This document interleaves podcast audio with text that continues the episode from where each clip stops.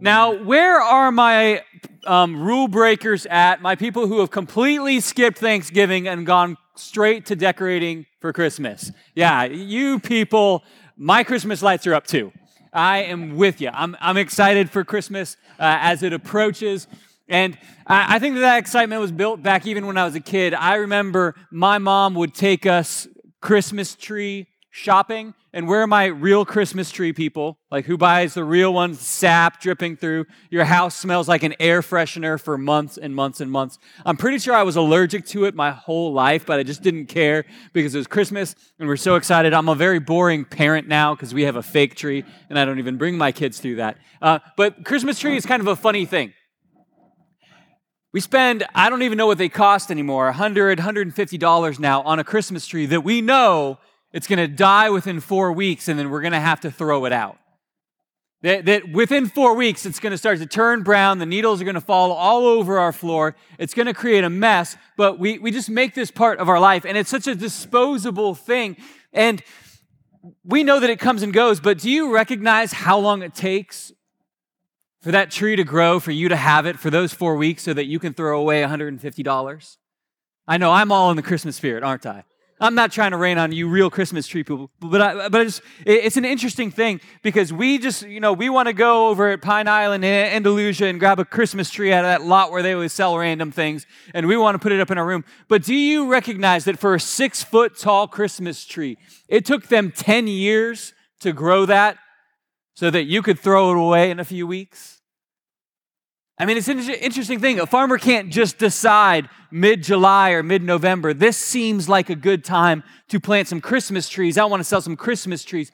They have to have 10 years of forethought to bring you that decoration that you put up inside of your house. For 10 years, they plant it, they go and they protect it from the weather when it gets bad. They have to shape it for 10 years so it doesn't turn into a Christmas bush and for 10 years, they do this so that you can have that tree for a few weeks. Today, we're getting into a concept of sowing and reaping. We're talking about habits and how our habits are like planting seeds. But I want to, even just with the season we're in, I want you to think about the fact a Christmas tree in our house that's six foot tall. And I know some of you guys are overachievers and you're getting the nine foot, you're getting the 10 foot tall tree in your place. And it took 10 years for that to grow. And you look at your life and you see habits that you've been growing for 20 years, for 30 years, for 40 years. You have habits in your marriage and in your relationships that you've been sowing and multiplying time after time. And you're like, I want to change and destroy those habits. And I worked really hard to be nice to them for three days. And to my shock, three days of trying, did not fix 20 years that I've been messing it up. And so I'm going to throw up my hands and say, Well, I tried for three days. I want to talk to you about the way that some of your habits have worked in your life and the way that some of them can work. And that there's a spiritual principle to your habits when you are investing yourself in spiritual things. And I want you to see it clearly because your habits really set a trajectory for your life. It's an interesting saying that, that was in, in, the book, and this book goes along with the content we've studying. If you're saying, I need some more help in forming out the practicalities of this theology, The Power to Change by Craig Groeschel is a great read to go alongside your normal study of Scripture. I highly encourage it. But one of the sayings that, that he repeated in the book was, When you're born, you look like your parents, but when you die, you look like your habits. And we can point fingers for a while at our family of origin, but there's a point where you have to take authority and say, My habits are shaping my spiritual life. If my spiritual life isn't what I want it to be, I need to look at my habits. My habits are shaping my relationships. My habits are shaping my finances. My habits are shaping my physical shape. And if you don't like what you've been cultivating from your habits, it's time to begin to sow something different. All right? Open up your Bible with me to Galatians chapter 6. And we're going to start with verse 7. And we're going to read verses 7 through 9. Galatians chapter 6, verses 7 through 9, and we'll put this on the screen as I read it. Do not be deceived. God cannot be mocked. A man reaps what he sows. Whoever sows to please their flesh from the flesh will reap destruction. Whoever sows to please the Spirit from the Spirit will reap eternal life. Let us not become weary in doing good, for at the proper time we will reap a harvest if we do not give up. Now, real transformation in our life, it's not just behavior modification. It's not just about the things that we do, but it's spiritual transformation, becoming a different person, having a different heart, having a different mind. And this is a criticism that you'll hear about Christianity often. People will say, You're telling me that someone who's lived a terrible life, they can reach a moment where they cry out to Jesus and God will just forgive them of everything. Yes, theologically, absolutely. God will forgive everything. And then the, com- the complaint will continue. But then they can make their decision and they continue to live however they want and they get to go to heaven. Well, let's talk about what Scripture actually says. Because there needs to be clarity. And one of the things that Scripture says about those types of situations is first of all, one, don't deceive yourself. We're going to start with that per- portion of the passage. Don't deceive yourself. The Apostle Paul is writing to the church in Galatia, and he's really dealing with an issue amongst the church where people are saying, knowing that you're saved is all about rules. You have to follow all the rules of Judaism to make sure that you have it. And he's clarifying it's not just about the rules, but it's about following Jesus. In fact, you cannot begin, you, know, you cannot complete with rules what the Spirit of God began with Spirit. It's about the Spirit. And, and so following the rules, that, that, that's not an assurance of salvation. But there's something about the heart. Like, don't deceive yourself. If you are depending on following rules to know that you're saved, you're going to be wrong. But if you're completely disregarding the rules, the teachings of Scripture, you're going to find yourself in a bad place as well. So you need to make sure you're not deceiving yourself and that you know where your heart is because God is not going to be mocked. He's not going to be made a fool of. I like to, when I talk about this passage, I like to bring up the, the par- it's not a parable, but it's an interaction with a rich young ruler that Jesus had. There's a young guy, and he, as people saw it, he had his life really well together because he had some money. And, and he had done what he could to follow the commandments since he was young, but he wanted to show himself approved by other people. And so he went up to Jesus and he said, What must one do to inherit eternal life? And Jesus said, Follow the commandments. And the rich young ruler said, I've done that since I was a youth. And Jesus looked into his heart and saw what was really there. And he said, Give up the money that you have and come and follow me. What a great invitation to follow Jesus through his ministry. But the rich young ruler went away sad because he had great wealth. Now, look, he was checking the boxes of following the commandments and the rules. But it became very apparent that his heart did not belong to Christ. His heart did not belong to God because he wasn't willing to give up the thing that he found his strength in, that he found his status in. Now, there are people who will say, I am a follower of Christ, I'm a follower of Jesus, and I go to church as long as it's convenient. And I lift up Jesus' name as long as it doesn't mess with the way that people see me. And there is this concept that permeates the church in America specifically that says, I am the center of the church. And we don't like to say it out loud that way, but it happens like this. We have turned our church services into like America's Got Talent episodes, where we sit there with our hand on the buzzer and we judge what's happening on the stage as if that's what worship is supposed to be. And you need to recognize you're not in a position of judging as you come to church, you're in a position of participating. And people have deceived themselves into thinking what spirituality is, is going in and determining whether the worship was good, whether the message was good, and whether the people were nice enough. And we've deceived ourselves into thinking our job is to come into a church to critique, when our job is to come into a church and celebrate who God is. We celebrate Him through the way that we worship. Whether the music is what we like or not, we can bring our worship. We celebrate who God is by the way that we treat the people around us. We celebrate who God is by using the gift that He has planted inside of us to serve other people. And there, there is this you can call it a spirit of deception or an attitude of deception that has permeated, has just worked its way throughout the church in America, where we come in and we think it's some sort of a movie theater, and it's not. You bring your worship, you bring your heart before God. And that's what living out the faith is supposed to be. And so, to go back to the parable, uh, not the parable, but the interaction with the rich young ruler, Jesus is showing you can look like you have it together and you can financially have it together. But if your heart is not in this position where it says, Christ, you are Lord over everything, this is the tough part. Jesus sent people away. And you have to unify your understanding that Jesus will invite anyone in, but no matter what your status is, Jesus will also send anyone away if they say, I'm going to continue to sit on the throne of my life. But with my words, I'm going to proclaim Jesus is Lord. But with my life, I'm going to disregard everything that he teaches. Don't be deceived.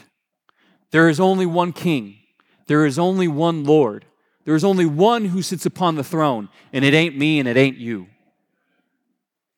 That was the Georgia coming out of me right there.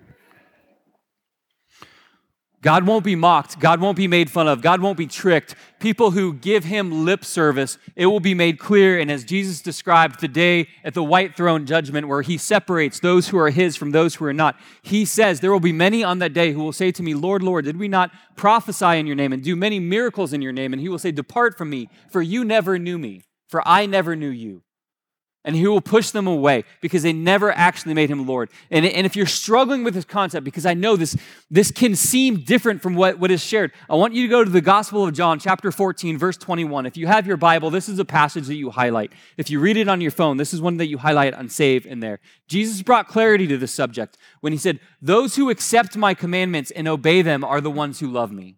Leave that up there for a minute because I need to make sure that that saturates in our mind. These are not my words, these are the words of Christ. This is the clarity that he brought to what it means to love him because our culture and time has said, Yes, I love Jesus, but I just do it my own way. Jesus did not allow that, he left no room for it. He said, The evidence of you loving me is that you begin to follow my commandments. And it's not that you get it perfect all the time. I love the example of, the, of, of Peter who continued to fail. He denied Jesus three times, but Jesus continued to bring him back because Peter continued to reaffirm that he's trying to make Jesus Lord. He's trying to do it the right way. And God will not be mocked. God knows He's the perfect judge. This is what it means when Scripture says that He's the perfect judge because He can separate your motives. And He knows when you're striving and when you're trying, and He knows when you're just coasting through your life. He knows when you're just taking the comfortable road all the time.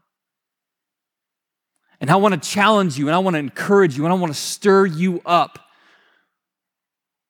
That your habits, they're setting a trajectory for your life. And your habits, they might be comfortable, they might be what you're used to, but they might be something that need to change because your habits, you know, when we think about sowing and reaping, when you plant something, when you sow something into the ground, it will grow into something in time. In Christmas tree terms, to get to a six foot tall Christmas tree, it takes 10 years. Your habits are sowing something, it's to grow. Are your habits growing into something that you want it to grow into?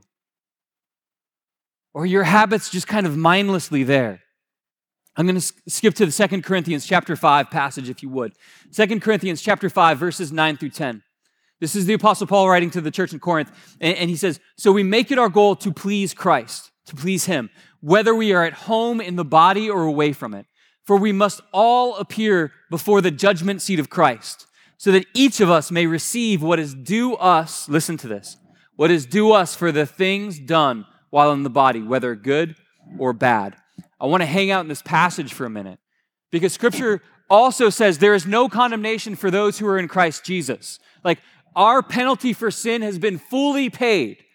And this passage is not talking about you being penalized for sin. But there, there's two judgments that Scripture talks about regarding Christ. In Revelations 20, it describes the great white throne judgment, where, which I referred to before, where Jesus will separate those who are his from those who rejected him.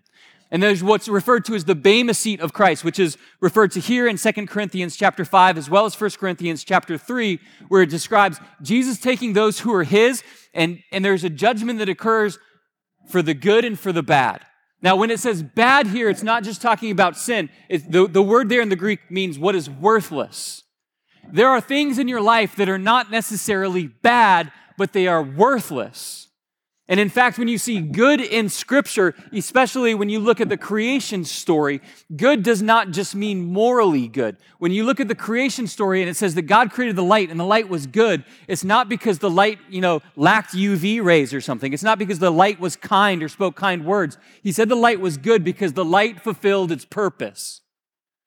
He called the water good. He called the earth good because it fulfilled its purpose. When he looked at man and there was not yet woman, he, he said it was not good because man could not yet fulfill its purpose. And Jesus is going to bring us through a judgment. And last week, if you weren't here, you need to go back to that message and listen to where I talked about the crowns that are described in Scripture. There are, there's going to be this time where we stand before Christ and he says, These are the things that you did that were good, that they fulfilled your purpose, that they made a difference. And he's going to actually celebrate those things. And that's awesome. And that's incredible. But the practicality of theology gets worked out even at the base level of habits. And so one of the questions has to be if we're concerned about what will happen, because it will happen. Like, listen to me. There will be a day before where you stand before Christ. Just you and him. And as scripture says, there will be an audience of the saints there, and he will celebrate what you did to fulfill your purpose in your life. Are your habits pointing you towards purpose?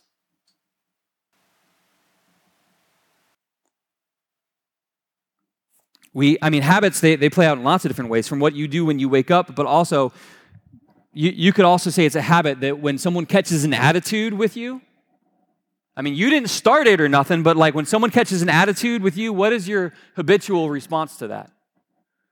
To give them what they gave you? I know that is like what I fall into automatically as well, but it ain't good. It, it, it's not part of my purpose. It's part of my ego well, I'm not going to let them talk to me like that because I'm so important. In fact, I'm so important that I'll put myself right back on the throne instead of Christ. I need to be worried about his image, not my image. Where are your habits taking you? And in fact, if we're going to just go with this Galatians passage, what are we sowing with our habits? Because if our habits are sowing something, like if I always, if I come home and and I catch an attitude when I come through the door from one of my kids or my wife, and my reaction is to just react in kind negatively, what am I sowing in that relationship? And do I want to grow that to grow up until it's six foot tall? I know that you know this is a safe place to talk about it. It's harder when the adrenaline starts pumping. But this is where you have to start to begin to think, what am I actually sowing? And are the things that I'm sowing reflective of Christ's lordship in my life? The seeds that you are growing today, they will shape who you are tomorrow. Parents, the seeds that you are grow- that you are planting, that you are sowing today, will shape your children's tomorrow as well. There's laws of sowing and reaping. This is like just like the law of gravity. There, this is a scriptural law that will happen in your life. And I'm going to give you all three, and then I'm going to break back through them to describe them a little bit more. But the laws of sowing and reaping are this you reap what you sow, you reap more than you sow, and you reap after you sow. Number one, you reap what you sow. Whatever it is that you're planting. Listen, if you plant okra in the ground, you don't get apples. If you, if you plant anger in the ground, you don't get affection. If you plant addiction in the ground, you don't get stability. If you plant isolation in the ground, you don't get community. And our flesh is often driving us towards habits and actions that are at odds with what our spirit and our mind knows that we need to have. And I want to open your recognition to see what are the things that I am doing and are they actually planting what I want in my life? Hosea described it this way it said, But you've planted wickedness and you've reaped evil.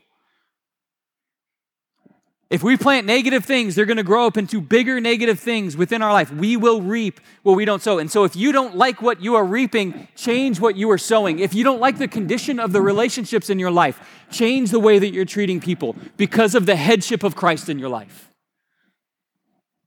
If you don't like the way that your finances are going, begin to do it God's way and be generous with people.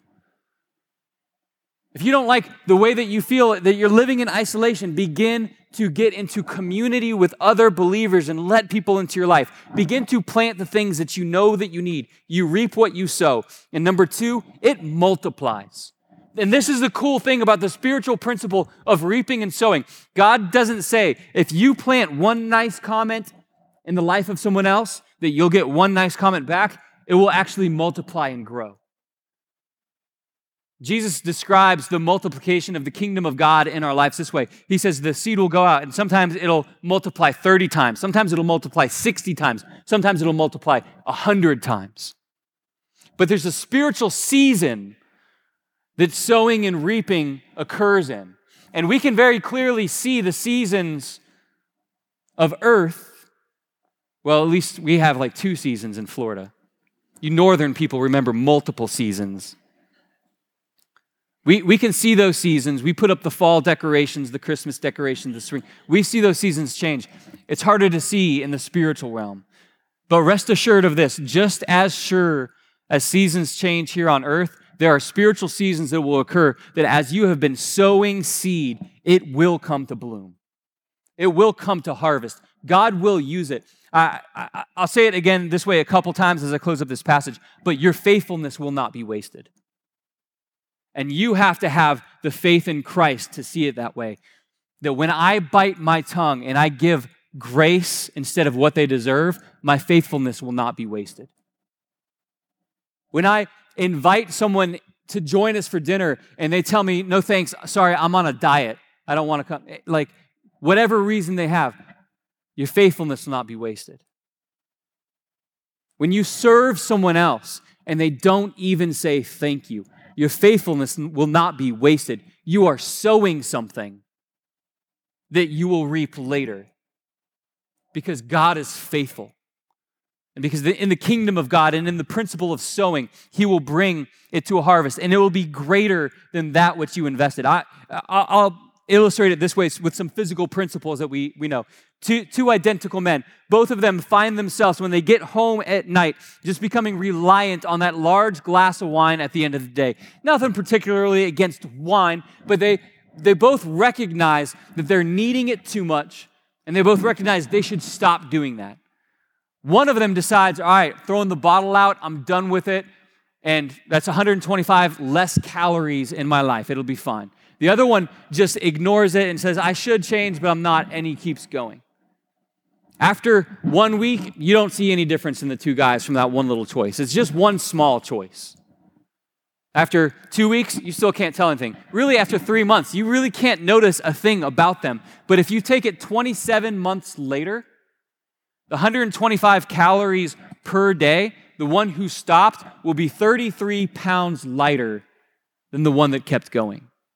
There would actually be a 66 pound difference between the two men.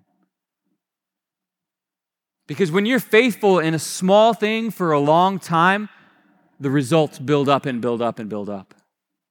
And maybe you can't notice two pounds or three pounds, but you can notice the difference of 66 pounds between two men. And you might feel like the habit that I feel like that I know that I need to change, it's just too small to make a difference. I want to impress upon you that until you trust God with the small things, He's not going to trust you with the big things. And you need to have the eyes of faith to say, This is a small seed that I'm planting, but it's going to grow into something big because discipline multiplies as well. That when we are disciplined in the things that we do, it continues to grow and grow and grow. And so if I if I do this, I allow God to multiply it, there will be something that I reap because I will reap the things that I sow. And if you are sowing disobedience to God, you're going to reap disobedience and destruction.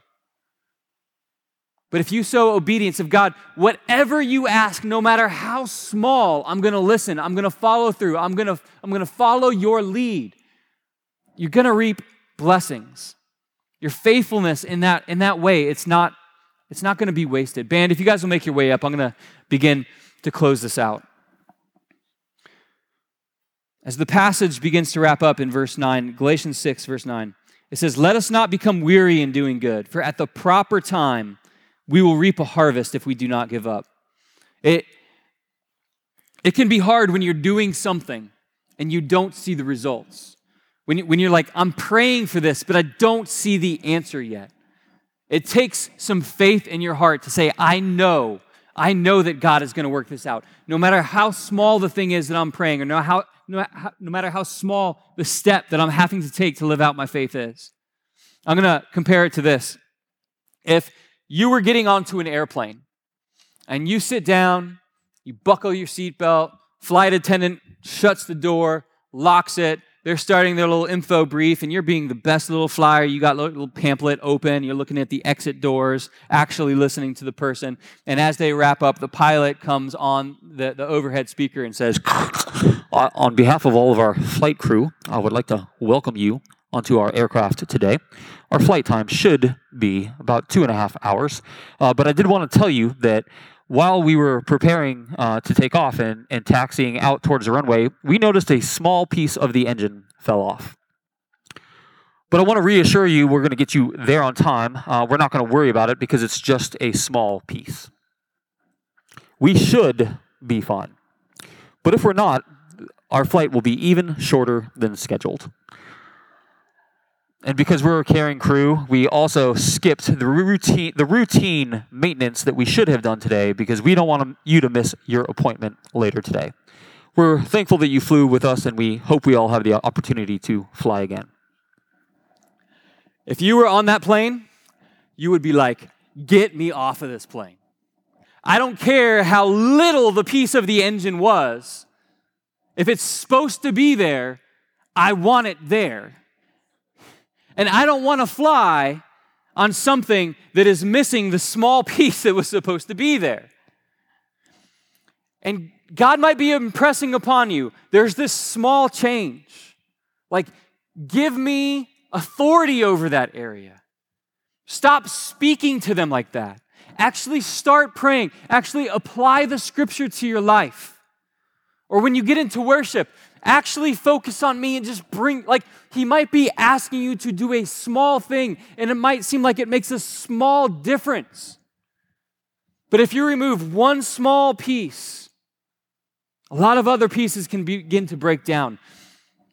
And just like with the small, with the young, rich young ruler, it's like if there's one piece that you refuse to give God, he'll just ask you the question well, who is Lord? Who is Lord in your life?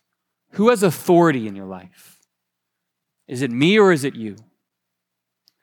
And God will invite you in just as you are, but He loves you too much to leave you just as you are. And He says, if you love me, you will follow my commands. And so, church, I want to challenge you. Allow Him to have the authority over your life.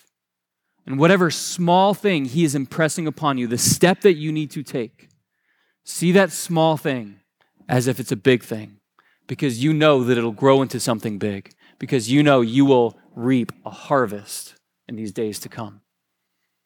Let me pray for you. Father, we're thankful that you lead us through small steps to carry us over great distances that you transform us in ways that we never thought were possible because you, you have this calling that you place on our life. And as you are moving right now, I pray that you would impress upon each one of us the step that we need to take. And because we love you, we will follow your commandments and we will follow wherever you lead. Because we know that as we plant these seeds of faith, they will grow into something beautiful. They will grow into something that transforms our life and transforms our family and transforms our city. We're thankful that you use us, that you move through us, and we are excited about what you're going to do in these days and months and years to come. In Jesus' name, amen. Now, today, if you recognize that God is pushing on your heart about taking a step and, and, that you need to bring someone alongside you so that they know, so that they can hold you accountable, so that they could just maybe lift it up in prayer. If you feel like you need to vocalize what's happening, our prayer team is going to be moving up towards the front right now. I'm going to be over here, and we would love to pray with you. We would love to rejoice with you as you take your spiritual step. But don't let these moments pass by where God is stirring something up in you without adding action to the spiritual movement that's occurring in your life. Will you stand with us as we sing?